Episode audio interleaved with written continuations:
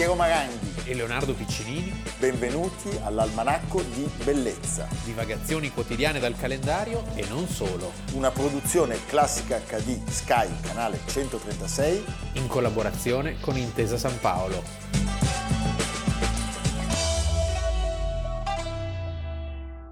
Almanacco di Bellezza 9 settembre, Piero Maranghi. Leonardo Piccinini. Leonardo, certamente la Corea del Nord eh, non è famosa per il surf, Per la bistecca? per la bistecca. Oddio. Ma magari anche sì. Sì. Bisogna vedere di che cosa. Di che cosa. Eh?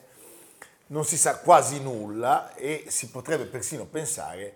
eh, Attento come parli perché devi sapere che il, il capo supremo guarda l'almanacco. sì, Il, eh, però senza i sottotitoli. Ciccio Kim. Ciccio Kim, vabbè. senti i sottotitoli perché stai imparando l'italiano. E sappiamo anche che, come se non bastasse, da quando c'è stato il Covid, il paese ha interrotto pochi contatti che c'erano con il resto del mondo. Recentemente c'è stato un, un intreccio molto forte di lui con eh, l'altro che guarda l'almanacco in russo, Vladimir, e domani, proprio domani, si vedranno i due a Vladivostok. Dunque Kim Jong-un viaggia solo in treno con un super treno blindato, tipo un fumetto praticamente, e si incontrano a margine di un vertice a Vladivostok, perché c'è un'alleanza militare. Beh, eh, in chiave anti-americana. In chiave antitutto. Antitutto.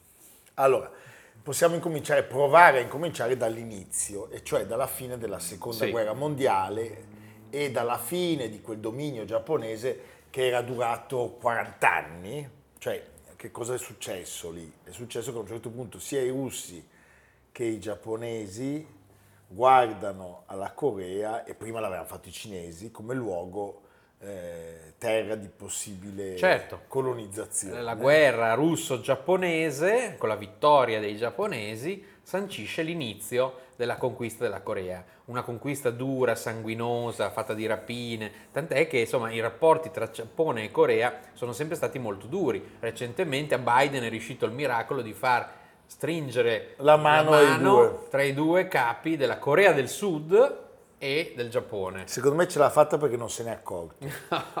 Eh, comunque, però è vero, hai ragione. Sì. E c'è il famoso 38esimo parallelo.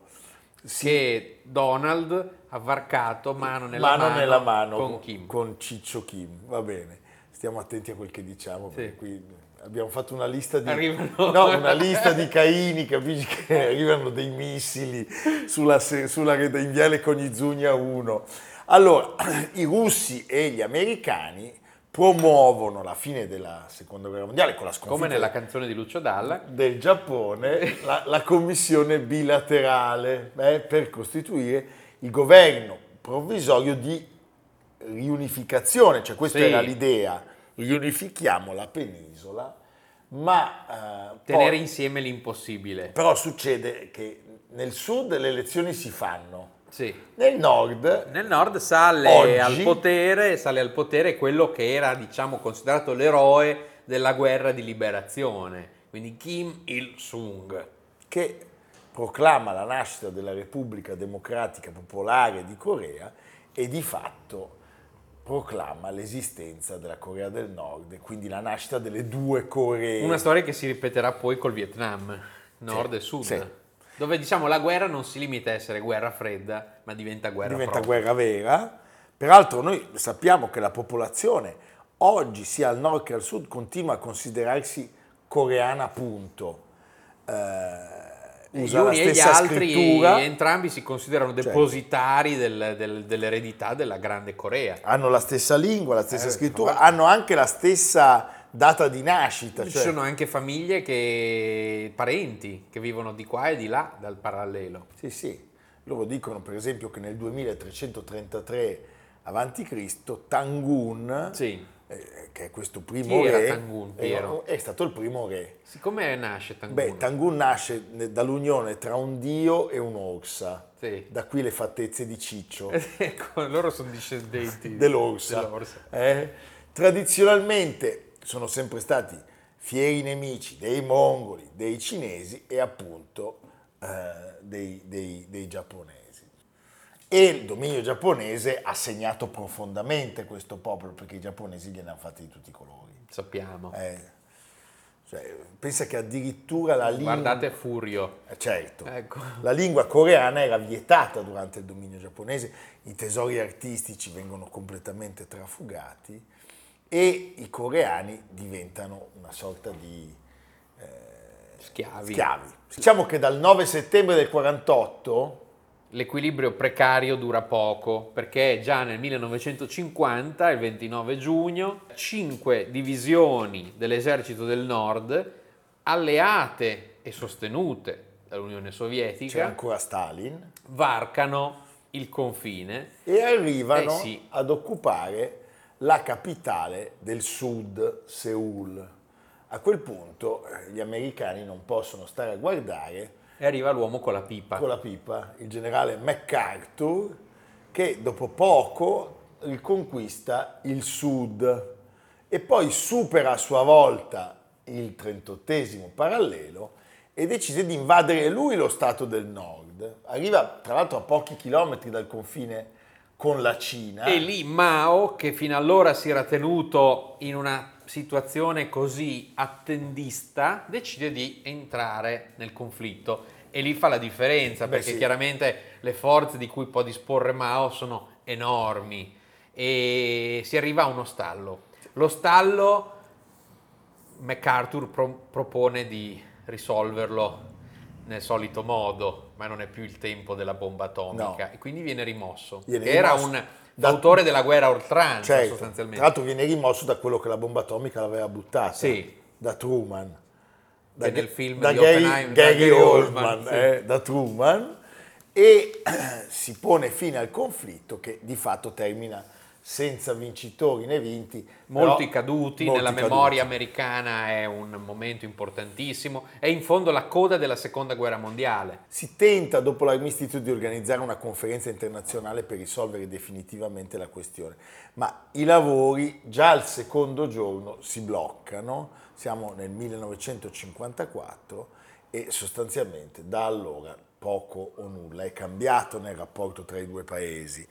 Il padre della patria, Kim Il-sung, il grande leader, appunto l'eroe della resistenza anti-nipponica, eh, creatore di questa ideologia Giusce, Giusce, cioè l'autosufficienza, l'autosufficienza, cioè facciamo per conto nostro. per conto nostro, su- sulla pelle del popolo, Sì.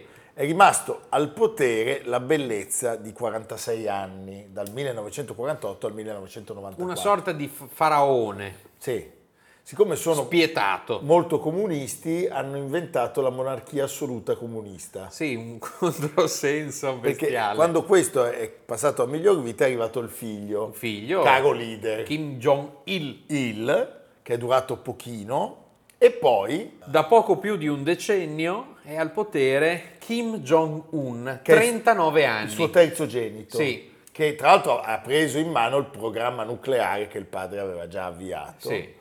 È quel personaggio bizzarro che vedete ogni tanto. con quel taglio di capelli Sì, che... discutibile, Beh, diciamo, quantomeno. Quantomeno. Allo stadio Maradona ne vedi Sì. di simili, ma insomma. Allora, parliamo di uno dei regimi più chiusi, più autoritari, più militarizzati del mondo. Parliamo di un esercito di oltre un milione di soldati. Parliamo quando gira c'è sempre intorno delle persone che prendono appunti, non Sì, so se hai notato. con questi cappelli così queste sono e tutte le 20 mostrine, E tutti con tutti appunti che che prendono appunti. E eh, diciamo il grande punto interrogativo è quale sia il reale potenziale bellico della Corea del Nord.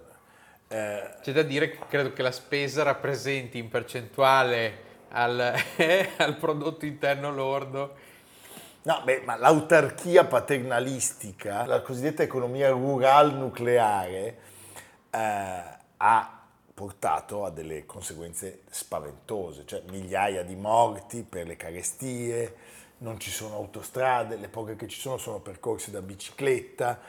eh, è un paese dove si può fumare la marijuana, per esempio, ma non si può possedere Beh, un'auto. c'è una logica. Un'auto, un- perché se fumi la marijuana è meglio non guidare. no, no, no, Ah, non anche, anche quello, anche quello effettivamente, ma perché così sono tutti intontiti e non pensano alla, alla sfortuna che, che gli è capitata. Ci sono i campi di concentramento sostanzialmente, eh, Wasong. Wasong e sappiamo eh, c'è questa minaccia che viene sbandierata co- costantemente eh, del, del programma nucleare, i missili balistici che ogni tanto vengono eh, lanciati nel mare del Giappone. Eh, Pyongyang si è sempre rifiutata eh, di smantellare il proprio apparato militare. Perché diventa una sorta di potere per la dinastia dei Kim eh, di rimanere sul, sul trono di Pyongyang. Sì, è, è di, una, di, una, di, una, crudeltà pazzesca. Sì. Cioè loro sostanzialmente dicono al popolo guardate che siamo i soli che vi possono salvare probabilmente l'informazione dice che ci sono no, esplosioni. Cioè lui che scende sì. da una mezzo anfibio e ci sono le persone che si buttano in acqua piangendo. No, ma loro sono delle semidivinità, sì. Cioè ci sono dei, delle targhe commemorative che indicano i luoghi nei quali sono sbocciati dei fiori d'inverno dopo il loro passaggio. Di, di Ciccio? Chi? No, più il padre della eh. patria. Il padre della patria ha scritto, pensate, più di 1500 libri e delle opere liriche, sei, sì. che sono le migliori di tutta la storia tu della musica. le conosci? Sì, guarda, proprio speravo di ascoltarne. Ma le trasmettete a Classica no, HD? No, non le trasmettiamo. Ha, dalla biografia, incominciato a camminare a tre settimane. Sì. Va bene e dopo otto sapeva già parlare, dopo otto settimane. Comunque, insomma, sono tutti dei fenomeni. Sì, Kim Jong-un è un fenomeno anche lui. Sì, eh. A tre anni sapeva guidare. Sì. Tu gliela fideresti la macchina? e a nove aveva già vinto delle competizioni di vela. Sì, ha scoperto anche la cura per l'AIDS, Ebola e per molti tumori. Tutto quello che vi stiamo raccontando è vero, cioè, cioè viene, loro... viene raccontata sì. questa cosa. C'è addirittura un documento ufficiale molto importante che dichiara che i Kim, pur vivendo in un corpo terreno, non hanno esigenze dei comuni mortali. No, quindi non hanno mai urinato e defecato in tutta la loro vita. Vedi? Quindi per far crollare il regime bisogna mettere una telecamera in bagno. Esatto. E, e filmare, una candid camera. Mandarci appunto il, il leader sì. e poi viene giù tutto in un attimo. Eh? E questo è un consiglio che potremmo dare. Vabbè, insomma, così è. Secondo me Putin l'ha fatto per quello che li tiene. Per... Li tiene? Sì. sì va bene. Un contributo.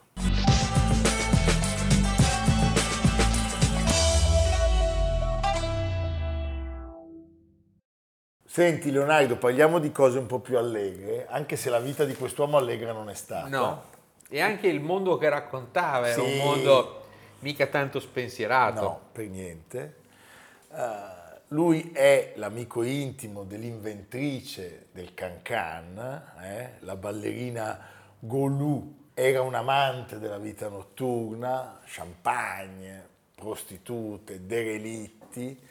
Era uno che cercava di salvarsi dalla sua condizione di infelicità. Infelicità. Henri de Toulouse-Lautrec, che nasce ad Albi il 24 novembre del 1864. Antica nobiltà francese. Sì, avevano il palazzo, eh?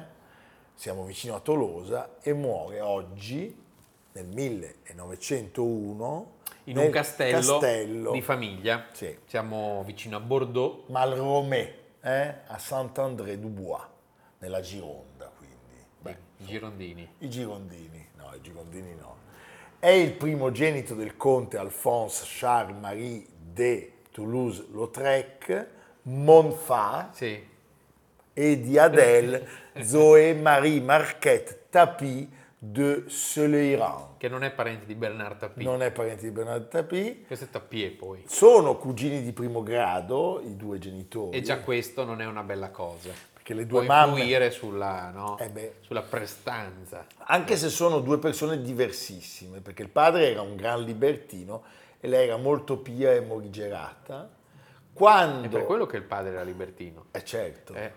Però quando si separano, Henri va a vivere con la madre e la sua salute cagionevole con l'adolescenza peggiora e poi arrivano delle conseguenze nefastissime dagli incidenti che, che ha, che delle due disastrose cadute, eh, scivola no? sul pavimento di casa e sono cadute che gli rovinano irrimediabilmente gli arti inferiori. Sì, perché si rompe una gamba prima e l'anno dopo, cadendo in una buca, un'altra gamba.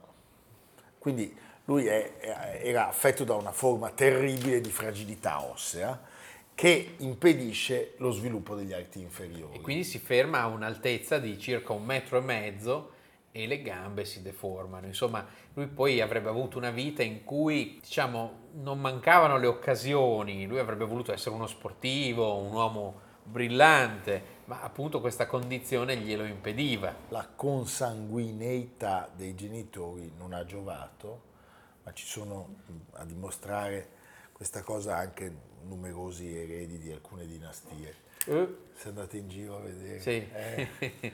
Va bene, senti, i, i, periodi di lunga convalescenza, come spesso accade, si trasformano eh, in contemplazione, in desiderio, eh, il suo anelare al bello, qualcosa di completamente diverso rispetto a quello che sta vivendo, e dimostrano in qualche modo, fanno emergere il suo talento naturale, perché lui era eh, così appassionato al disegno e alla pittura che qualsiasi superficie avesse a disposizione la sfruttava. veniva riempita di tutte le cose che uscivano dalla sua mano e dalla sua testa quaderni, album, pezzetti di carta. Viene rapito di fatto dall'arte. Comincia a frequentare e a fare pratica negli atelier di artisti e accademici eh, si dedica interamente alla pittura e chi sono i suoi modelli? Chiaramente è il momento degli impressionisti, quindi lui è affamato di sapere e di vedere le opere degli impressionisti e chi se non, e questo sarà interessante anche per la sua produzione successiva, lo affascinerà maggiormente Degas, Edgar Degas perché eh, il tema della danza, il tema della musica, il tema dell'orchestra è, presente e sarà presente moltissimo anche nella sua produzione. Gli interessa la grande pittura francese, Ingres ad esempio, e gli interessano anche le stampe giapponesi che eh, avrebbe un po' preso a modello per la sua fortunatissima serie di manifesti. Se uno guarda i certo. manifesti certo. di Toulouse-Lautrec, c'è questo segno molto eh, molto simile ad alcune, ad alcune stampe giapponesi e poi ha modo di frequentare dei grandi artisti di, di, quel momento, Van Gogh, Bonnard. Quindi, nonostante la sua condizione così di, di, di non eh, prestanza fisica, però partecipa molto intensamente, anche grazie ai nobili natali, al clima artistico parigino. E era un clima artistico che andava superando la, la pittura impressionista. L'ubriacatura dell'impressionismo, sì. certo. Van Gogh, questo lo diciamo, essendo lui a stretto contatto con Van Gogh, Van Gogh è proprio l'artista per, par excellence di questo momento.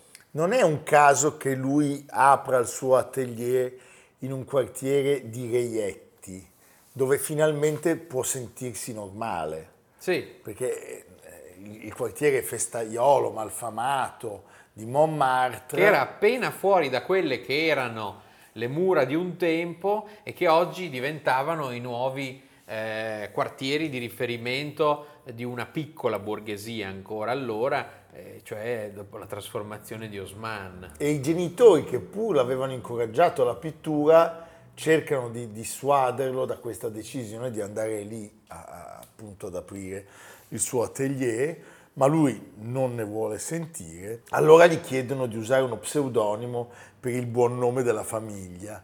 Nel 1885 lui espone al Salon des Arts Incohérents, l'arte incoerente. To love Greg si firma. Si firma e poi ah, prende altri, altri, pseudonimi, uno lo, lo, lo, lo, usa dal cognome del padre, Monfa o Trecleux e poi però dice andate tutti a quel paese, io sono Henri Toulouse-Lautrec e così mi firmerò e incomincia a immortalare i suoi soggetti. Ecco, lui è, lo conoscete tutti, anche attraverso i numerosi film che ci sono stati sulla, su questo ambiente, su questa atmosfera, che è l'atmosfera più famosa della Parigi di quegli anni. È una pittura molto aderente alla realtà, però anche molto libera molto diversa da tutte le altre, eh, che si concentra soprattutto sulle psicologie, sulle, sui caratteri dei personaggi che frequentavano questi luoghi, che sono i caffè concerto, le sale da ballo,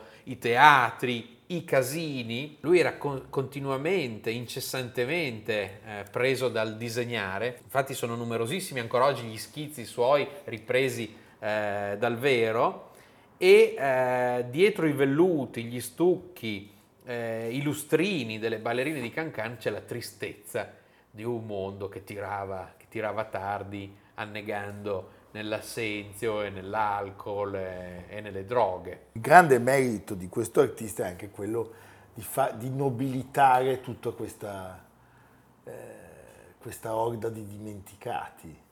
Eh. Sì, e anche questo mondo che è un mondo molto commerciale da un certo punto di vista e anche la sua eh, attenzione alla cartellonistica, ai Beh, manifesti certo. è un segno di grande modernità, tant'è che lui è considerato un po' anche il padre dell'Art Nouveau. Ma certo. Però è una è in questo una paternità che è ancora priva di quel compiacimento formale, seriale dell'Art Nouveau. È un nuovo modo di dipingere, questi contorni neri che definiscono eh, i volti, i volumi, pennellata rapida, grande libertà. Eh... Sì, lì c'è, c'è, c'è, l'inciampo, c'è diciamo l'affaire Moulin Rouge perché sì. lui fa la locandina per l'inaugurazione del 6 ottobre del 1891 e di fatto e poi fotografa anche il Moulin Rouge in alcuni quadri meravigliosi che ci sono in giro per il mondo, penso a quello che c'è all'Art Institute di Chicago, a cui venne donato negli anni 20, eh, siamo nel 1892, si intitola appunto Au Moulin Rouge e, e tanti altri, e lui diventa il protagonista della notte parigina. In effetti è uno degli artisti più citati e più raffigurati quando si pensa a, a, a sì, quella Parigi. Un po' dopo ci sarà Boldini, cioè sono due artisti entrambi, diciamo, non mm, particolarmente, particolarmente prestanti, prestanti, però Boldini più fortunato. Boldini è allegro e soprattutto è molto, è molto felice con le, con le signore, poi sì. gli mette la cipria e loro sì. sono contente. Lui invece è proprio quello della, dei bassi fondi. Sì, sì, però c'è da dire che la, la sua fortuna anche come pubblicitario sì Antelitteram è straordinaria, non solo quindi per i locali, ma le Figaro, le Rire, eh, insomma è un personaggio di cui tutto il mondo si innamora. La sua produzione è una produzione molto importante, Leonardo, dal punto di vista quantitativo, perché si stima che lui, lavorando incessantemente, abbia realizzato qualcosa come 700 dipinti e oltre 4.000 disegni. I parigini devono essere molto grati a Toulouse-Lautrec, perché grazie a lui alcuni luoghi iconici della città eh, sono diventati famosi in tutto il mondo. Tutto il mondo. Resta la vita di un infelice, di un solitario, di un personaggio schivo, un personaggio sempre davanti a una bottiglia di assenzio, eh, magari accompagnato da una delle sue numerosissime amanti, che conoscono tra l'altro l'appetito smodato, l'appetito sessuale di questo, di questo artista, che aveva anche il, il soprannome eh? Caffettiere. Caffettiere. Eh? Senti Leonardo, ma tutta questa condotta però lo porta di fatto alla crisi, alla fine. Sì. Perché lui a un certo punto incomincia a patire, soffrire, a soffrire di allucinazioni ha sempre il terrore di essere aggredito, di essere inseguito, la polizia, si chiude in casa degli amici e a un certo punto viene ricoverato in una clinica per malattie mentali poco fuori Parigi. Immaginatevi voi cos'erano le cliniche per le malattie mentali fuori Parigi in quel periodo. Sì, lui soffre di delirium tremens. Riesce a smettere di bere per dimostrare di essere lucido e fa un'ultima produzione che è quella dedicata al mondo del circo, sì. sono dei, dei, disegni a pastello, ma questo declino irreversibile eh,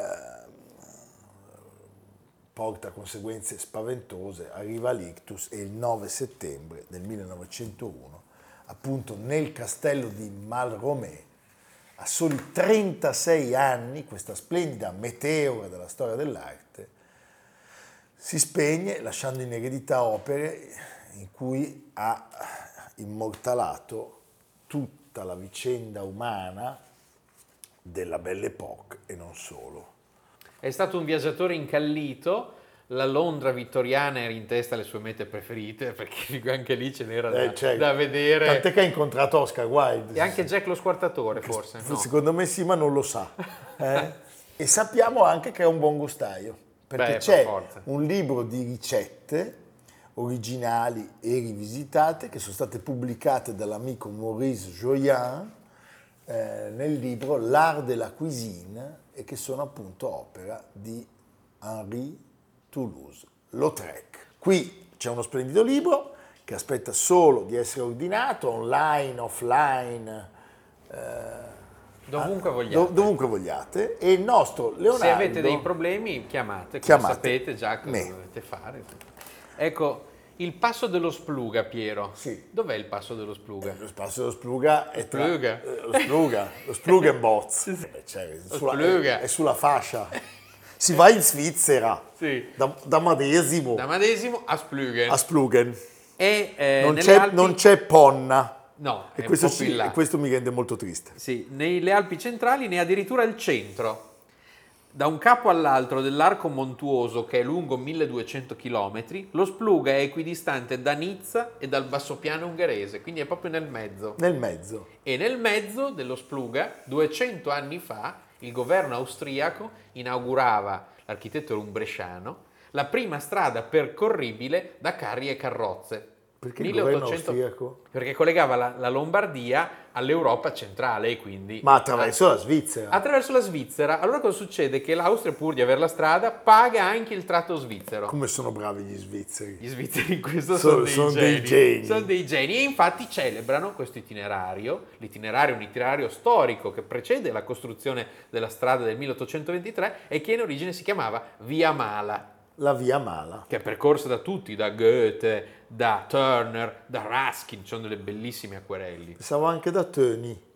Eh, Turner, eh, Tony, va bene. Noi la faremo con Adalgisa, per cui chi volesse seguirci, La strada una volta era aperta tutto l'anno, tant'è che ci sono delle gallerie a lato della strada moderna, in quelle antivalanga, no? Certo. Che oggi non vengono più utilizzate perché la strada purtroppo nei mesi invernali è chiusa. E noi potremo... Ci sono delle belle mucche, ci sono dei rifugi, eh, c'è tutto. C'è tutto. C'è anche un lago C'è anche un dove lago. ho visto pescare. Bene, basta, è fatta. Stiamo già andando. Sì. In realtà siamo sempre qua per Lo Spluga. voi. Spluga. C'è anche il galletto, vale C'è- Spluga. Beh, no, eh, qua mi tocchi su- sul vivo, ma non possiamo No, andare. a- Qua mi tocchi sul vivo, va bene. Evviva! A domani. Almanacco di bellezza a cura di Piero Maranghi e Leonardo Piccinini. con Lucia Simioni, Stefano Puppini, Jacopo Ghilardotti, Paolo Faroni, Riccardo Cassani, Nicolò Cazzola e Samantha Chiodini. realizzato da Amerigo Daveri, Valentino Puppini, Luigi Consolandi. Stefania Margheritti, Alessandro Puppini. Una produzione classica HD, Sky, canale 136. In collaborazione con Intesa San Paolo.